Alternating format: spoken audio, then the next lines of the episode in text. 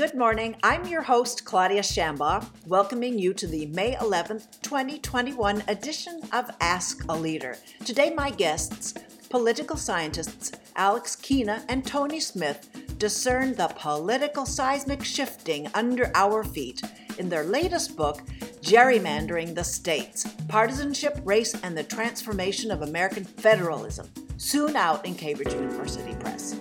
And now, on to our interview. My guests for the full hour are an ensemble of political scientists Alex Keena and Charles Anthony Smith. Tony Smith was last on this show last August, calling in advance the announcement of Kamala Harris as Joe Biden's running mate. Alex Keena was on previously with Michael Latner, who's unable to attend uh, this interview. But Alex and Michael were previously on in what then seemed a dizzying situation with a map drawing topic of October 2019. However, we're at a much more consequential juncture, which they'll break down in all its complexities and looming consequences when we're talking about their book out this August entitled Gerrymandering the States Partisanship, Race, and the Transformation of American Federalism. So, first we have Alex Keena. He's an assistant professor of political science at Virginia Commonwealth University. His research focuses on political representation, the US Congress, and elections. He is co author of Gerrymandering in America, the House of Representatives, the Supreme Court, and the Future of Popular Sovereignty. This is required reading for geeks. The title for the August release book will also be required reading for geeks. And I'm hoping a much broader audience that are noticing that the press simply is not covering district mapping news like I would like. And so this is going to be sort of the magazine draft of what's at stake here. So finally, but not least, is Charles Anthony Smith. He's UCI professor of political science, focusing on law and legal institutions, US politics, international law, comparative law, grounding his research in the contestation of overrights in the US and in the global international, the all around unifying theme of how law and legal institutions fulfill or inhibit rights. Every time my cage gets rattled over district mapping drama, I call on these gentlemen. I'm so glad they're available today. We are recording this interview on May 7th. Alex Keena comes to us today from Richmond, Virginia, and Tony Smith from Irvine. Welcome back to Ask a Leader, Alex Keena and Tony Smith. Thanks Claudia, thank you so much for having us. I also want to point out uh, that our fourth co-author is Tony McGann, who lives in Scotland. He's at Strathclyde University and is many ways the backbone of our gerrymandering team here. We're very excited that our second book on gerrymandering is coming out of Cambridge University Press. Yes, and I have in my introduction, I did want to bring up, thank you for making sure Alex McGann's, we bring him into this project, although he's just not available for the interview twos today. So congratulations on this latest achievement. I just don't envy you in dealing with the breaking developments. So when our pen's up, when you can't write anything down, despite the fact that we keep having breaking news with rollouts of the census data and changes in the number of congressional districts in every state. So when does this book get set to print? When are pens coming up, gentlemen? I don't know. I would love if the book was out right now. But this is a topic that's so, so important. And I think you're right. I don't think that the public truly grasps the implications of redistricting and how important it is for our democracy. And so we're excited to be able to weigh in on this and talk about this at a time when our legislatures and our state governments around the country are going to start revising the election maps that will dictate who will represent us at such an important time.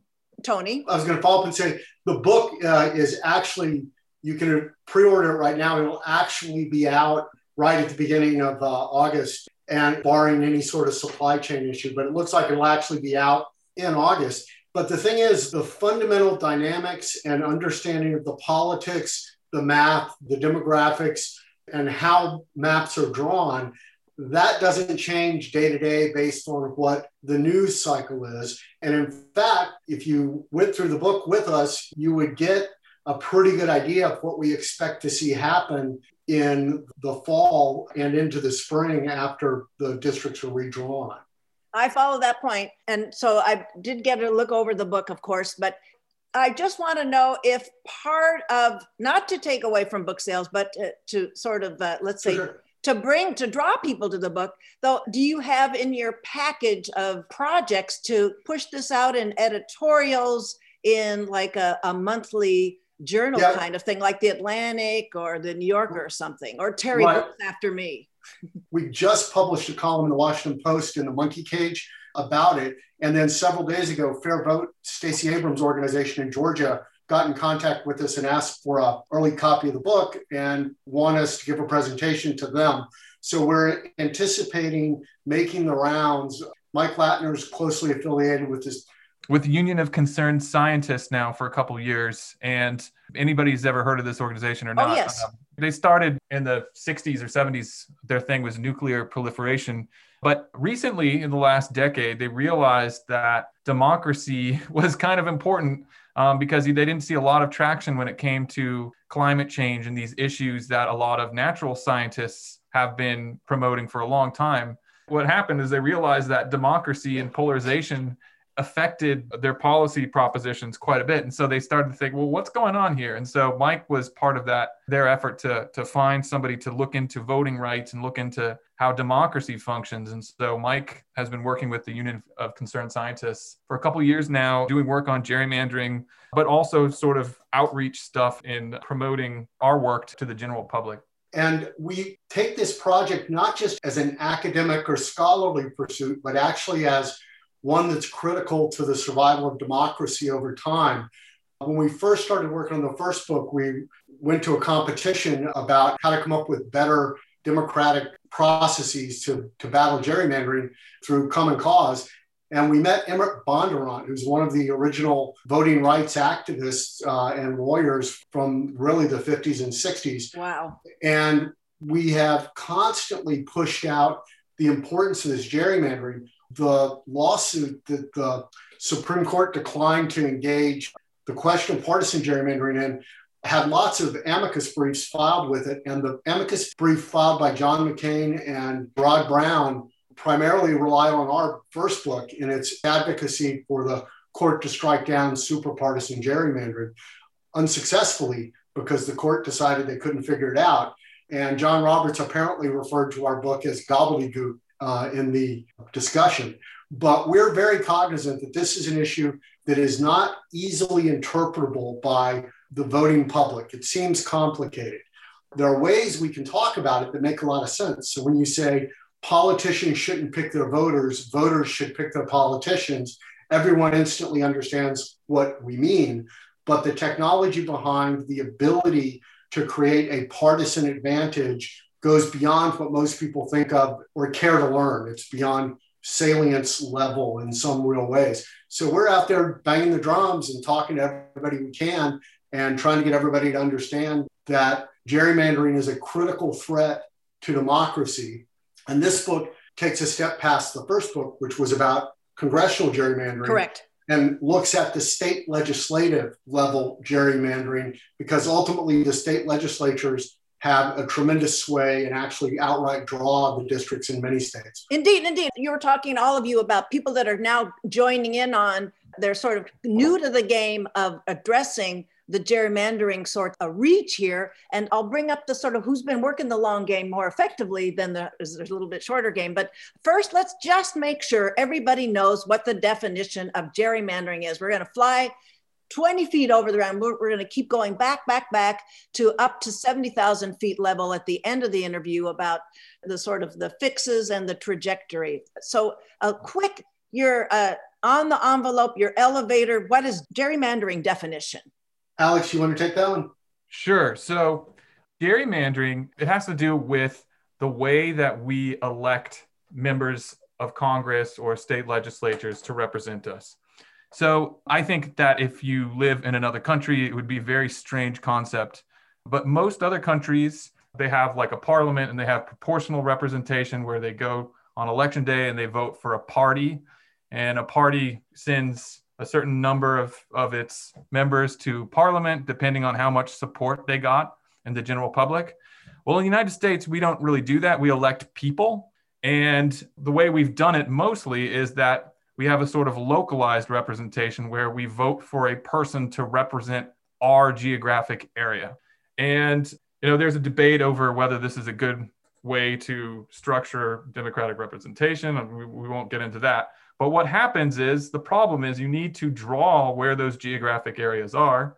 And so every so often, at least recently, state governments have to go and when the population figures are updated with every 10 years with the US Census, they have to go and they have to redraw the boundaries of these election districts that determine who gets represented by whom. Now the problem gerrymandering is refers to using those boundaries to achieve some sort of political or personal goal it isn't necessarily always to help your political party out. Sometimes it could be to help members who are already in power to stay in office. You can gerrymander in a way to make sure that, that Democrats and Republicans alike are safely reelected. That happens in New Jersey, by the way, where the elections aren't particularly competitive, at least in Congress. So everybody ends up winning. There might be like one seat that's actually competitive. Or you can gerrymander for other reasons. Uh, there's this example of a Maryland Democrat wanting to have the University of Maryland in his district. So he asked the governor who drew the maps to loop the campus in College Park, Maryland into his particular district, which wasn't really even close to College Park. So it's just sort of shenanigans that occur in the decision making process of drawing those boundaries that determine who's representing whom. And I did interview two of the redistricting commissioners for California, and it, there's even identity. There's an identity of voter with their district, and they've talked about, well, Long Beach, you know, folks not in California, Long Beach doesn't. There may be a, a border incorporating parts of Long Beach into a Orange County congressional district. So there was a definite feedback that redistricting commissioners were getting about where people want to be a part of their district and with their fellow constituents. There's that too. But folks, when you're listening, you can hear in Alex Keena's relay, this is not an elevator speech concept. It's so much more complicated. So we're going to keep in the simplest of ways to express what's going on, uh, the dynamics, and the consequences, of course. So, or Tony, did you have something to add to that elevator? Do you have a shorter elevator speech?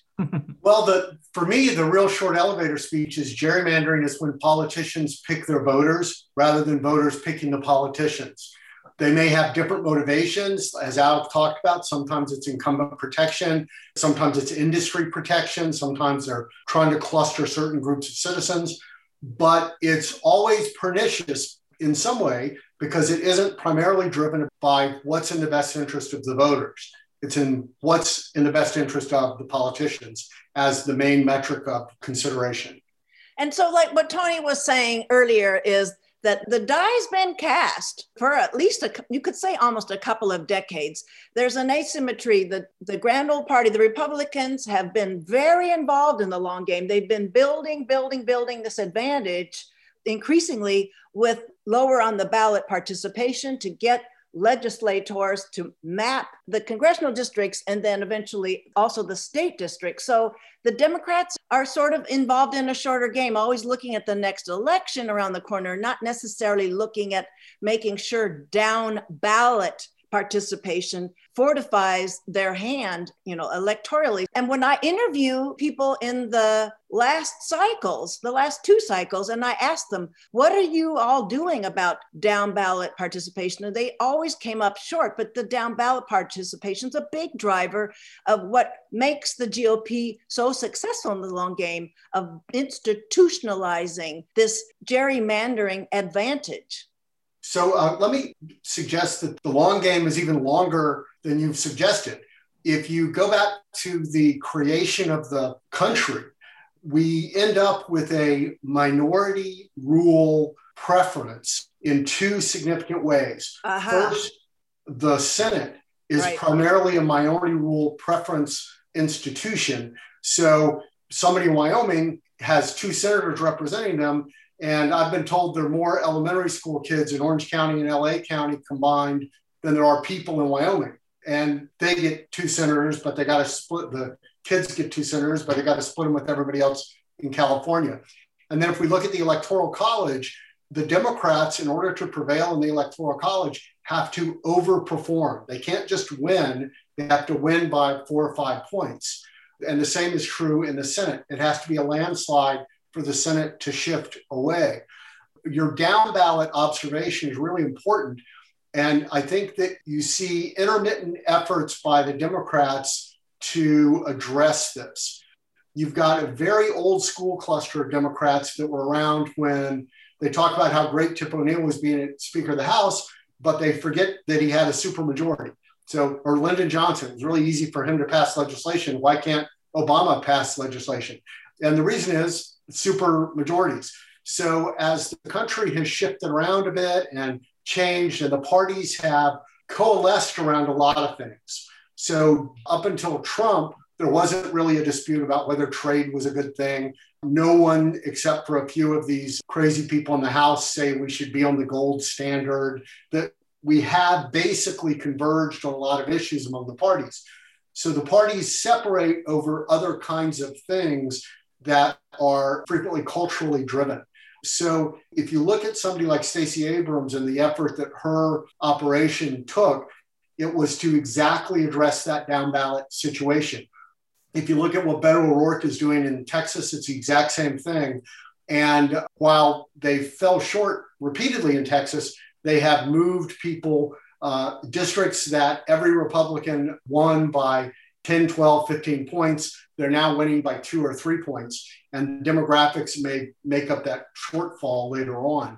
And if you look at states like Virginia, which used to be red and then it was purple, and now it's looking pretty blue, you can see that the way you overcome that institutional advantage is through activism, registration, get out the vote efforts, and demographics. Engagement's the big through line. Yes, I'm sorry. I would add to what Tony's saying that I don't necessarily believe that the Republicans' redistricting control and their success in state legislatures has necessarily a lot to do with grassroots activism in focusing on down, down ballots. It has a lot to do with luck. The only reason, one of the main reasons at least, that the Republicans are in a position where they control several more state governments than Democrats do are because they happen to do very well in 2010. And for those of your listeners who uh, who were adults or can remember the climate of 2010, this is when we see, start to see the birth of the Tea Party, and you see this backlash against healthcare and, and the birther, the birther, and the birther movement. And quite frankly, a lot of this was because President Obama was black, and it angered a lot of whites in the middle of the country.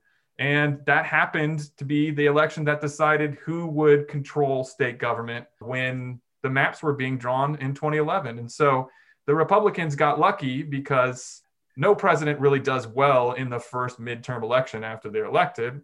Um, and they had a very potent message for a group of people that uh, were, you know, angry about a number of things, and it provided it was the perfect timing. And so they used that control in 2010 to draw district maps that were pretty extreme, pretty aggressive gerrymanders in a number of states.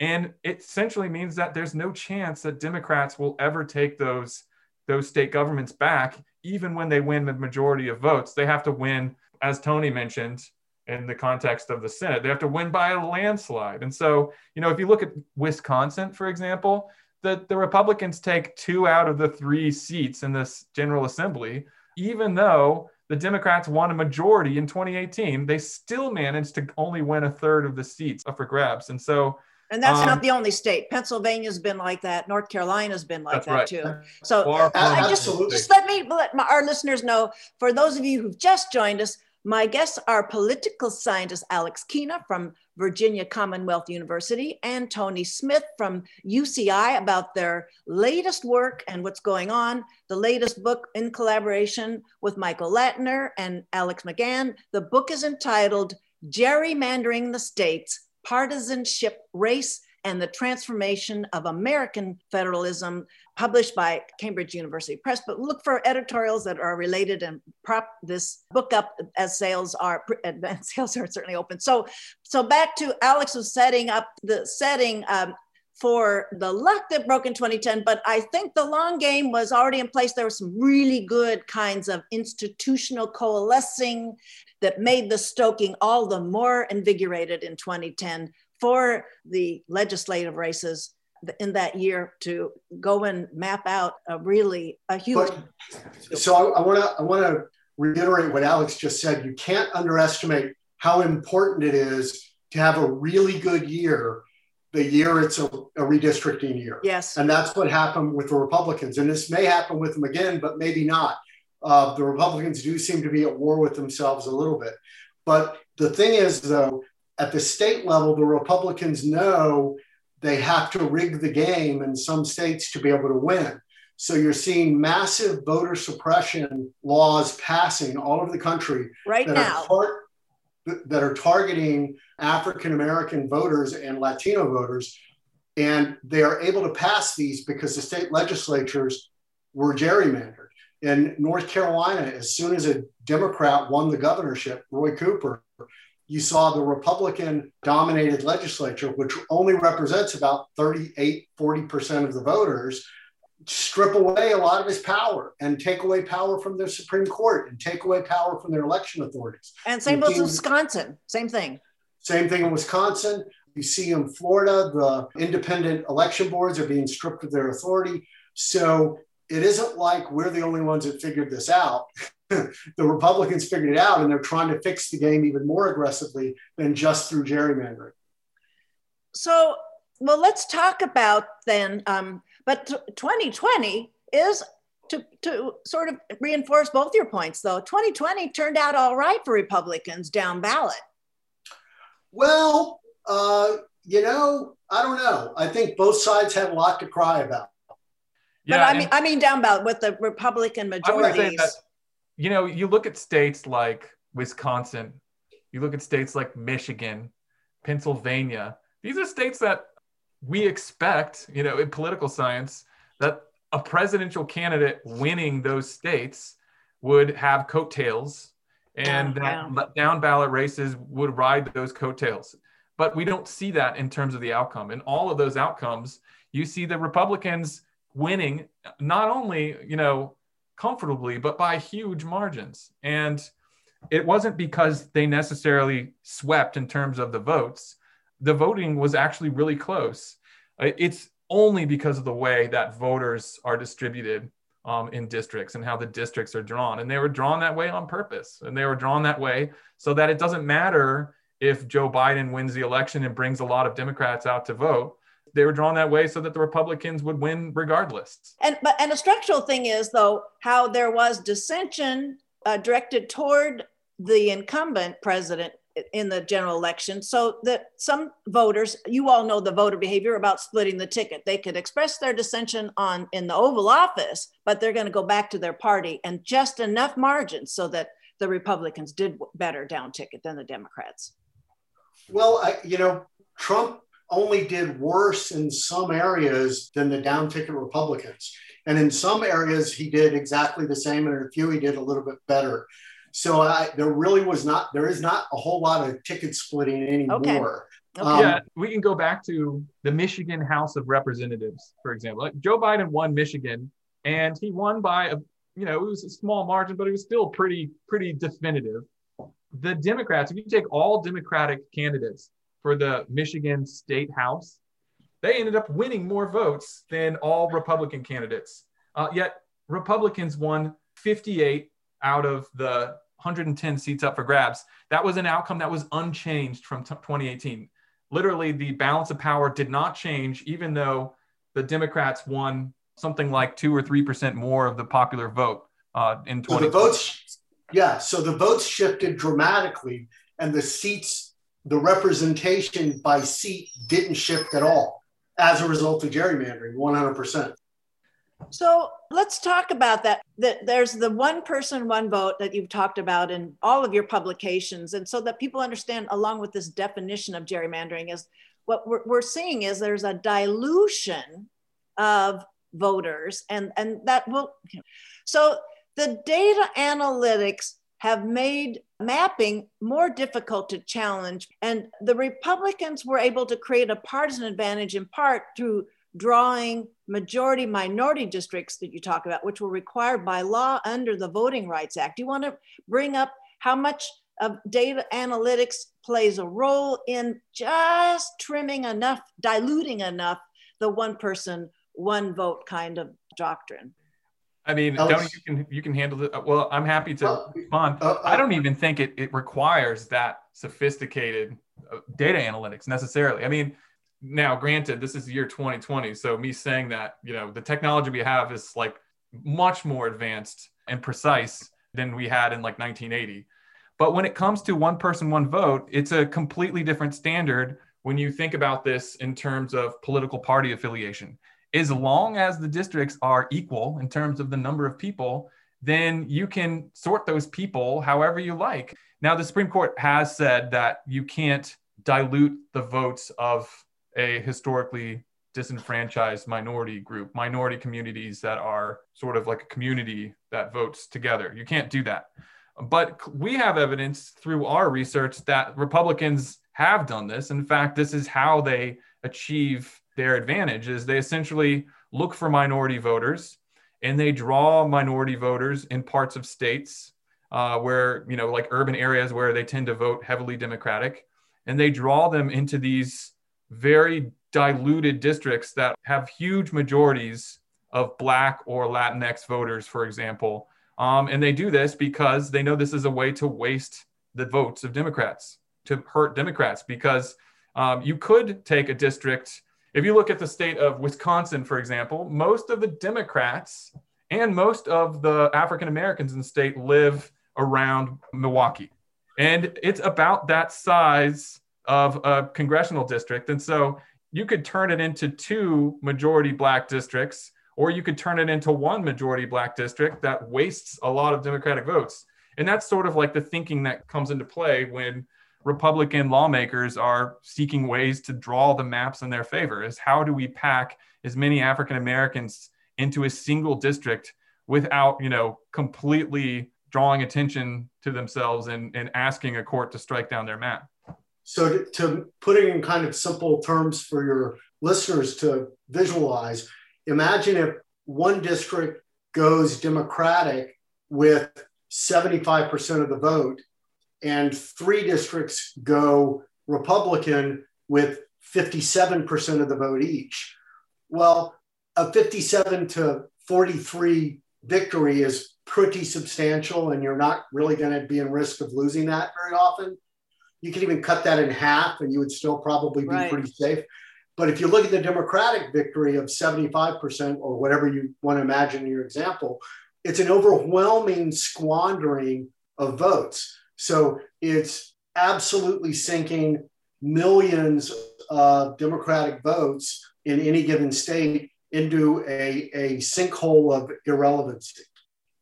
So I, it's an optional point, but maybe we could use that as an example for for Ask a Leader local listeners is California has lost one congressional district. And we know that the incumbent in the 45th congressional district, Katie Porter, in her public forums, and she's talking about whether the line draws further west, further north, or further south, she's going to be bringing in more Republicans into the 45th congressional district. She jokes about if it were to be drawn further east, that's Cleveland National Forest, and that doesn't really change things. But but we could use that as a kind of an example of how that changed line could change the outcome for the 45th congressional district.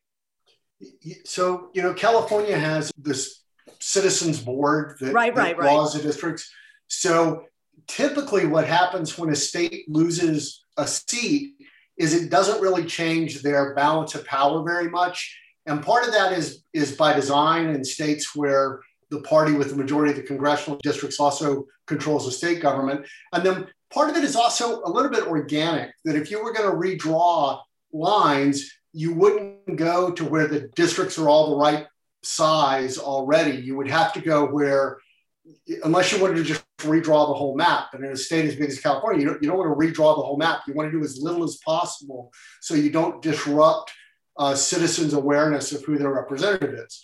So, what you might get is modest movements. I do think you'll see people talking about the fear of redistricting as a way to raise money and generate funding for their next campaign but it, it's not obvious to me where the lines will be drawn or who will be lost. Uh, you'd move the line a little bit one way or the other, and Harley Rouda might be a favorite next time around. You move the line a lot. Uh, maybe Katie Porter is an underdog next time around, or you tinker with it a little bit, and Katie Porter would be favored, and Harley Rouda would have no chance at reclaiming the seat he just lost. So, because we're in a densely populated area, minor tweaks could make a big difference. But the people that are doing the tweaking in California are not going to be trying to target a particular politician or party, I don't think. Right, right, and that's the beauty of the independent commission, and that's going. to I'll bring right. up that uh, independence part as we're talking about fixes and the legislative agendas under consideration federal uh, level. So let's talk about then. Are you rethinking? I mean, your book's going out, sale, advanced sales are going out right now, but are you reconsidering the prospects of overcoming the bias given the outcomes of 2020 or the, the 2020 census. And uh, we talked a little bit about how, I mean, New York is just still reeling about how they lost one congressional district of their total delegation because of 89 noses not counted. So there, there, I don't know if there were any, there was anything about the rollout of the census in its sort of a, the hiccup of the process that was, or of the 2020 election that you would like to say has a bearing on this. And then we'll talk about what the states are up to right now, starting with Georgia. Let me say something very briefly, and I'll turn it over to Alex to, to speak, you know, more in depth. And that's the only point I want to make really is that the, the sort of gross incompetence the Trump administration had in the census uh, administration seems to have almost certainly hurt Republicans more than it hurt Democrats. How? It, because Texas only got three new seats, I think, or two new seats. Yeah. They got two new seats, and most people that look at this stuff were expecting them to get three or four. Likewise, there's another deep red state. I guess Florida, we, we thought Florida would do better than it did. And there were some losses in red states. So California loses a seat. So the undercounting of Latinos, which was either incompetent or intentional, seems to have hurt Republicans in high growth Latino areas like Arizona and Texas, uh, Texas and Florida. Yeah. And Florida. Yeah. So, and I'll turn it over to Alex for more response to your to your. No, I think that's a really good point, and it also speaks to another point, which is that if you just look at the results, Republican states are going to get more seats out of this than Democrats had lost, right? So New York lost a seat. A couple of other Democratic states appear to be losing a seat. Well, there's a couple things to remember here. First of all, just because California or New York loses a seat, that doesn't mean that the Republicans are going to gain from that. You know, maybe Katie Porter's district flips to red, and in that case, the, what happens is Democrats lost a seat as a result of redistricting. But that's not written in the stars. And the flip side of that is just because Florida gains a new district or Texas gains two new doesn't mean that those are going to be Republican districts. And I'll tell you why the Republicans in many of these states have already baked in almost as much bias as possible in the congressional maps. In many of these states, there's simply no way to make them more biased. Look at Ohio, for an example. Ohio, when the Republicans and the Democrats split the vote, the Republicans get 12 out of the 16 seats. There's no way to whittle that down to 13 out of the 16 seats. And in fact, Ohio is actually losing a district. And I don't think that Ohio would be able to turn that to a 12 to 3 advantage for the Republicans simply because there's nowhere there's no more room to pack Democrats who are about, you know, a little less than half of the electorate. And the other thing is the reason that these states like Florida or Texas or parts of the Sun Belt are gaining these new seats are because they're growing faster than the rest of the country. Well, how are they growing? What populations are growing? The These demographics are, are Democrats, uh, yeah. Right? yeah. These are populations that are by and large, you know, Latino populations that are growing very large and and like Texas. what happened in Nevada. Yeah, exactly. And in Arizona and pretty much all over the country.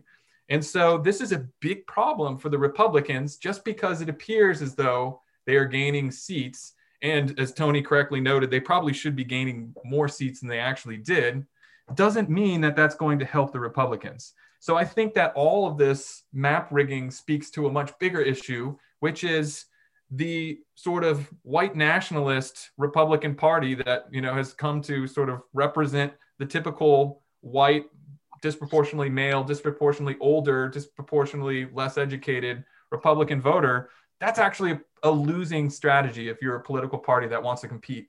The only way to have power is to rig the game. And I think that, you know, Karl Rove and Republicans 20 years ago saw this writing on the wall. And yep. when they, they couldn't get immigration reform through Congress, even though George Bush, president at the time, wanted immigration reform, and their caucus sort of betrayed them and sort of rebelled and, and opposed it, they they realize there's no way they're going to have a viable party that rules with majoritarian institutions. And so this is this is the alternative for them. And let me let me follow up on something with that. There's kind of an ironic outcome of this. When you gerrymander your state legislatures what you get are the people who can appeal to the most passionate voters in the primaries to get those state legislative seats because the regular election, the general election isn't competitive. So you're going to win that one. So all you have to do is get now the Trumpiest Trumpers in Trumpland, and you're going to win the primary, and then you win the general election if you're the Republicans. The problem with this is get people like uh, Marjorie Greene in Georgia, who doesn't seem to know anything about anything. So these are the exact kind of folks that might try to go ahead and gerrymander to turn these new seats into an advantage, but then inadvertently lower their own advantage too much. So if I if I have one Democratic seat and two Republican seats, and I'm trying to make that third Democratic seat Republican, so I move Democrats from that one into the two safe seats and take Republicans from the safe seats into the Democratic seat, I might push them all to a tipping point where you can end up with three Democratic seats every bit as easily as you can end up with three Republican seats. So this is a perilous game that the Republicans are stepping into because if they if they gerrymander anymore, those safe Republican seats will become unstable. Wow. Well, that's but they're they're definitely they have the the resources to, to keep tweaking that though. I'm not I'm, uh, I'm not pulling my popcorn bag out yet. Well, yeah, you know, the thing is, you have to believe experts instead of your your cousin who you're trying to get a big contract to to help be an expert. Um, and uh, you know, just look at vaccine controversies or mass controversies. We are not at a point right now where where that party is particularly embracing competence and expertise as the primary metric. All right, that's interesting. Success. Good point. Well, um, let's just talk about then there the legislative measures to what extent they take up the redistricting aspect here. Because gerrymandering it's redistricting part of the whole voting rights sort of domain. So there's the house resolution 1 and there's the john lewis voting rights amendment act. How they address redistricting the two of you? And the that we can and briefly the the i mean there is already lots of discussion about the prospects politically of those moving all the way through the Senate. They've passed the, the House, but to what extent would they take up redistricting to address these problems? So, H.R. 1 uh, would require states to establish independent redistricting commissions like California's Citizen Redistricting Commission to draw the congressional district lines. And what that means is and that's congressional. That's in bold font. Yeah. They, it, it wouldn't affect how states draw their own lines. And so states, you know, like Michigan or North Carolina, you, you might see a couple seats flip, assuming that the commissions would be established and they would draw maps governed by a fair process. So you might see more balanced delegation there. Democrats would probably win, you know, some seats as a result of that. It would not affect the North Carolina General Assembly, however, which uses, you know, delegates the task to itself to draw new district maps for the state legislature. So it wouldn't affect that. The John Lewis Voting Rights Act, to my knowledge, it doesn't directly address redistricting, but it addresses voting rights. And it's important because those two concepts are tightly connected because the way that Republican gerrymanderers often gain an advantage is by targeting black voters and by packing black voters into these safe districts. So that might be provide an additional tool to fight that practice. but it also provides a tool to fight the consequences of state governments gerrymandering themselves, which we're seeing unfold all throughout the country, like Florida and Texas. And before that, Georgia, where you see state legislatures realizing they could possibly lose. So they want to make sure that Black voters don't get the opportunity to cast votes. They want to make it as difficult as possible for their opponents to participate at the polls. And so all of this is intertwined because you see this type of legislation more often in states that are heavily gerrymandered. And that's actually one of the findings in chapter six of the book. We find that the state governments that were the most heavily gerrymandered after the 2010 census were more likely to erode voting rights after the 2012 election. And we would expect that trend to continue as well. Yeah, and we're, we are going to, folks, we're going to plot this whole, this, the long-term trajectory. That's our wrap-up question. But so anything more to say about um, there? I mean, those are big pieces of legislation, but any, Ch- Tony, did you want to say something about that?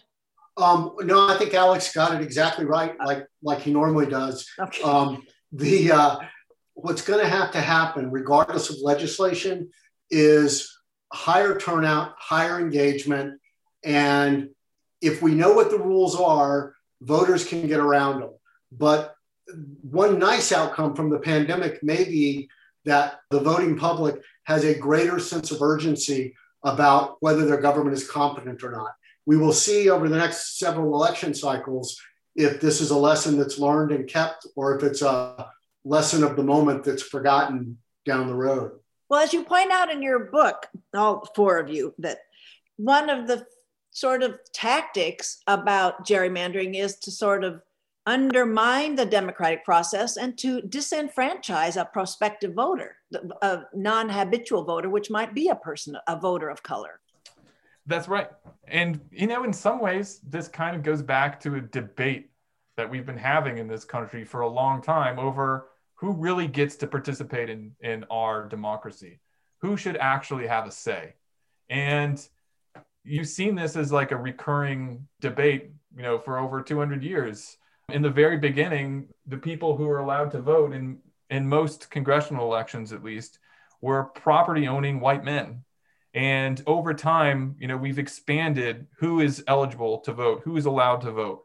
And it's important to situate this within the post Civil War era, where you have the contestation of Black Americans in democratic politics. And you have this repeated effort particularly among Southern state legislatures, to deny African Americans the right to vote. And I see gerrymandering as the part of the same sort of conflict, maybe a different tactic, but part of the same conflict that we've seen for over 100 years. And it has to do with who actually is allowed to participate and who should be on the sidelines. And I think that this is this is what gerrymandering speaks to today.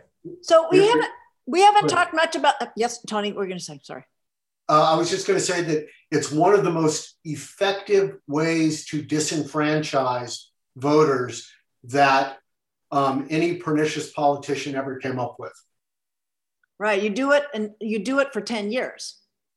Yeah. And it works. And it works. So, about the judiciary, I want to open up. The, I mean, I look at lots of these political matters or problems as the passing, meeting the necessary test and the sufficient test. And so we're talking about it's necessary to have a lot of numbers, uh, have a turnout, but in terms of branches securing the one person, one vote and, and avoiding um, the undermining, like diluting a vote, that the judiciary, it's been built completely differently since 2017. And if there were measures that were are adopted there, there is a, a pipeline to challenge those measures. And the, we, you've already talked about how incrementally the Supreme Court eventually and the judiciary decide not to really weigh in on various challenges to gerrymandering practices. So I guess I'm this long-winded pitch here is that the Supreme Court doesn't want to weigh in, it doesn't see their role as partisan gerrymandering as being theirs, the if you want to talk about the Rucho decision, uh, where that leaves us with the composition of the Supreme Court in 2021. Sure. Let me let me just speak to that real quickly. Uh, it isn't that they don't see it as their job; it's that they're cowards. Um, the dishonesty of the justices when they're talking about, oh, gee, how could we ever know if there was partisan gerrymandering? When if you read our book, you see all you really have to do is division. It isn't even complicated math. This is math that every one of them could do if they balanced their checkbooks themselves, which is probably unlikely, um, given given how well off they all are. But the point is that there was a high level of dishonesty because the folks that are on the court that see the Republican Party as their patron don't want to admit this is a problem for democracy and it's an easily handleable problem. They could simply say you can't do this. Now, on, on the other side, you know, courts frequently, and the Supreme Court especially, are loath to get involved in things that are going to cause persistent and regular litigation for the predictable future. So they don't like to create more work for themselves. They like to say, you know, so let it be written, so let it be done, and move on. So the hope that the court's going to do something about partisan gerrymandering, I wouldn't hold out hope for that. I think they've said pretty clearly they're not gonna. And if they didn't before, they're not going to do it this time. One of the lessons might be for Supreme Court justices who believe in democracy, they should step down earlier in their lives and not take the risk that they pass away when somebody who is not as big of a fan of democracy as they are gets to replace them. Alex? Yeah, I mean, I second that. I it's I don't really see much hope that the court is going to change anytime soon. Here's the one the one area that it, it could change.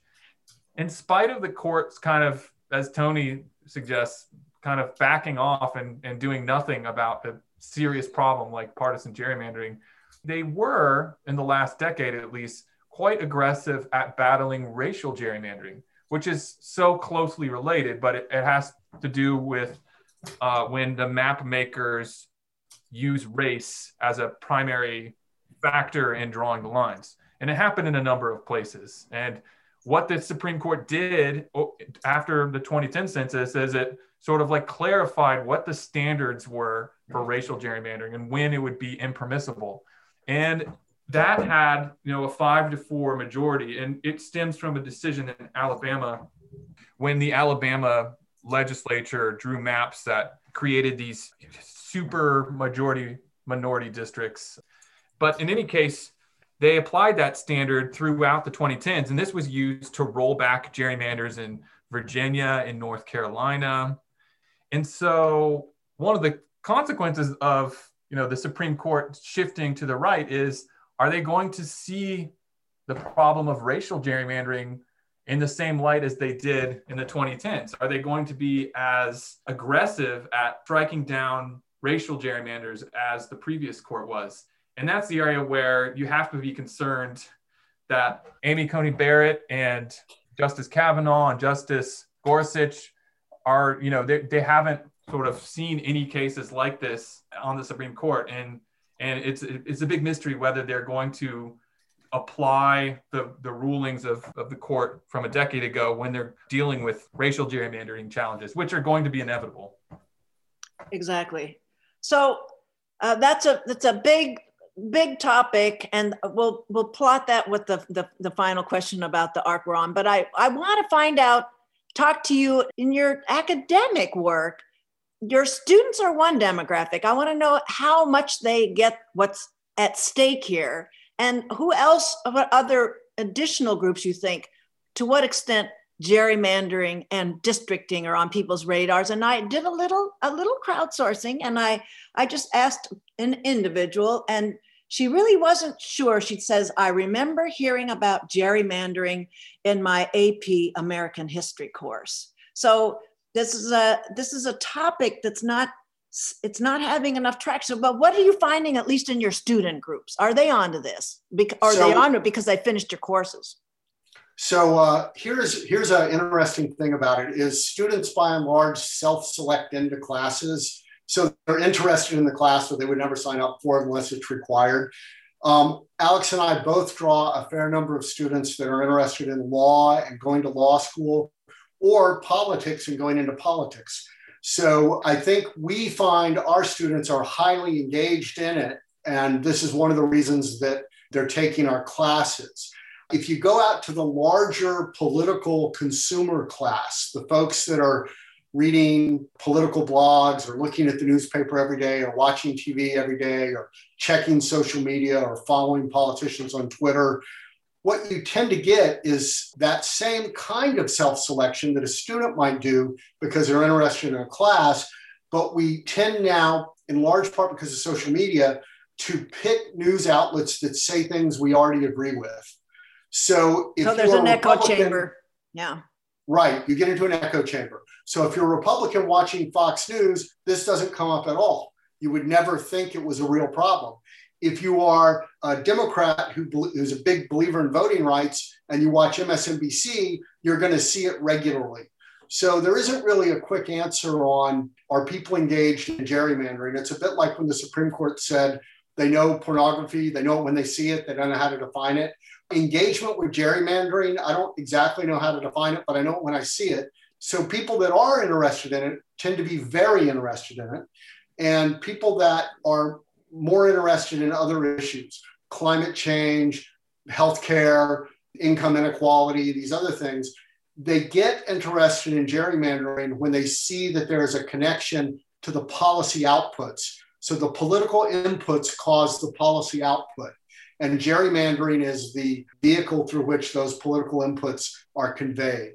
Well, I think that Tony's right. I think that you have to make the concept of gerrymandering concrete in some way and personal in some way. And the kids who are taking AP US history, they read these things in books and it seems like an abstract concept and maybe they're they not even voting yet. Yeah. and the other thing, you know, when I was in California teaching, I think that there's this general sense that what goes on back east is confusing and wacky and it doesn't make sense and it's frustrating. And so often California is like left out of the conversation. So often California is sort of like an afterthought when you're listening to the news. It's like it's on the other side of the continent and everything is dictated by New York City and Chicago. But my experience moving to Virginia and being here when there was a big grassroots reform effort to change how Virginia drew the lines was that grassroots efforts, this organization, mobilization campaigns, they really do help. And I noticed, I came here in 2016 and I've been teaching here ever since. I noticed that the students were coming into my introductory American government classes and increasingly understood the concept of gerrymander because it was something that was talked about as a political issue, it was something that people were talking about. And they understood, they had at least like some sort of instinct for the the fairness and unfairness of how district lines could be drawn. And so I think that like part of the solution is just sort of talking about it and having groups such as the groups that we see all across the country now, Common Cause, fighting and working to spread awareness about how gerrymandering affects people on an individual level. And it seemed to work in Virginia. I wasn't around in California in 2008 when the ballot initiative was put on, but it seems like that's probably the best way to do this is just to keep fighting and just keep talking about it and it actually eventually does result in more people kind of understanding concept because it's a basic concept that's not really hard to explain once you break it down. But why aren't it's a clear, I think, way to explain it is just show the number of votes cast by one party versus the other party and show the outcome of how the parties shake out in terms of how many districts they win in. Just th- those numbers, those percentages. Shouldn't Claudia, that make the are, case? Who are we showing this to? Well, I'm just trying to think. It's I, my my like, fantasy is public are you talking about public engagement? In terms of just the broader public, somebody who shows yeah. up on CNN, not the not the banner that flies up and down the beaches during spring break. But I always think about that banner though. Here, here's the thing: um, Republican voters, the latest polling shows about 70% of them don't think Joe Biden actually won the presidency. So to expect that we could just show the truth and somehow people would drop their partisan lens isn't really going to have isn't really going to work likely. So, but there's even a larger number though that are affected by this that would be listening to that message if they just saw that. Well, if they don't, if they don't vote now, why are they? You know, it's hard to think that you're going to engage them by talking about how bad the vote was split. Well, the other piece of this is what the one of the reasons that it worked in Virginia, where we actually established redistricting reforms. It's the only example in the history of our country where a state legislature voluntarily gave away its power, and that is because the Republicans realized that if they didn't sign on with reform, the Democrats were going to have the chance to gerrymander. And so there was this moment where both parties saw it in their interest to do this because the Democrats knew that if, you know, they might not be able to gerrymander to the same extent that Republicans do. And so you have to find a way to tell Republicans it's in your interest not to have gerrymandering. And so yeah. and, so it was a defensive reflex on that count. But uh, sure. everything else is offense. Right so the last question which one of you if both you want to plot the trend where we are on a, a graph of where this is going as democratic values are upheld? Tony i'm going to leave this one for you. Okay so i think as has been said uh, we're at a crossroads. To the right is utter devastation and misery and to the left is perhaps the end of the world.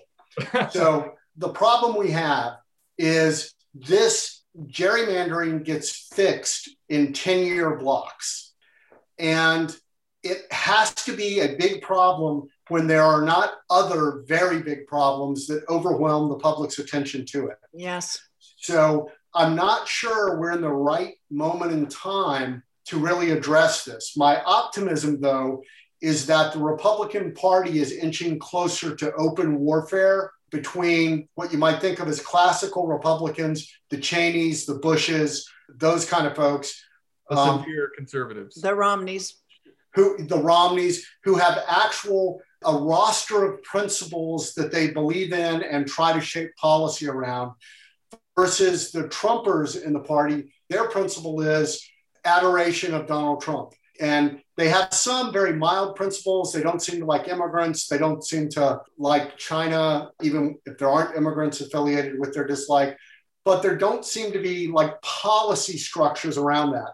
So if I'm in the camp of classic Republicans who have a roster of policies we claim we care about, I might want to get rid of gerrymandering because it would make the primaries more competitive and the general election more competitive, and the winning candidate would have to appeal to a median voter of some sort, or at least a median voter within the party. Right now, because of the state level gerrymandering, you only really have to appeal to the extremists to prevail. So the question is will the Republicans clean house and make their own campaigns competitive so that they can have a party running on principle? Or are they going to abdicate to the cult of personality that some would like it to become? So that instead of dilution of a particular part of the electorate, maybe dilution of an extremist part of the party. Yeah. Okay. Yeah. Well, gentlemen, you've been very generous with your time. I want to thank you both for being on Ask a Leader today. Thank you so much, Claudia. We appreciate it. Oh, just thank you for having me. I always enjoy this, and I hope you're having a, a nice May out there in Southern California. We are. It's been a little colder than normal, but lovely otherwise. We look thank, forward to doing this again. Thank you very much. My guests were political scientist Alex Keena from the Virginia Commonwealth University and Tony Smith, professor of political science at UC Irvine, about their work. The title is Gerrymandering the States partisanship, race, and the transformation of American federalism. Well, that's my wrap. For next week's show, Ellen Mackey and a tradesperson with the Metropolitan Water District will return for how their agency's performing of late. Talk with you next week. Thank you for listening, everyone. Vaccines? They're quite available, awaiting your extended arm.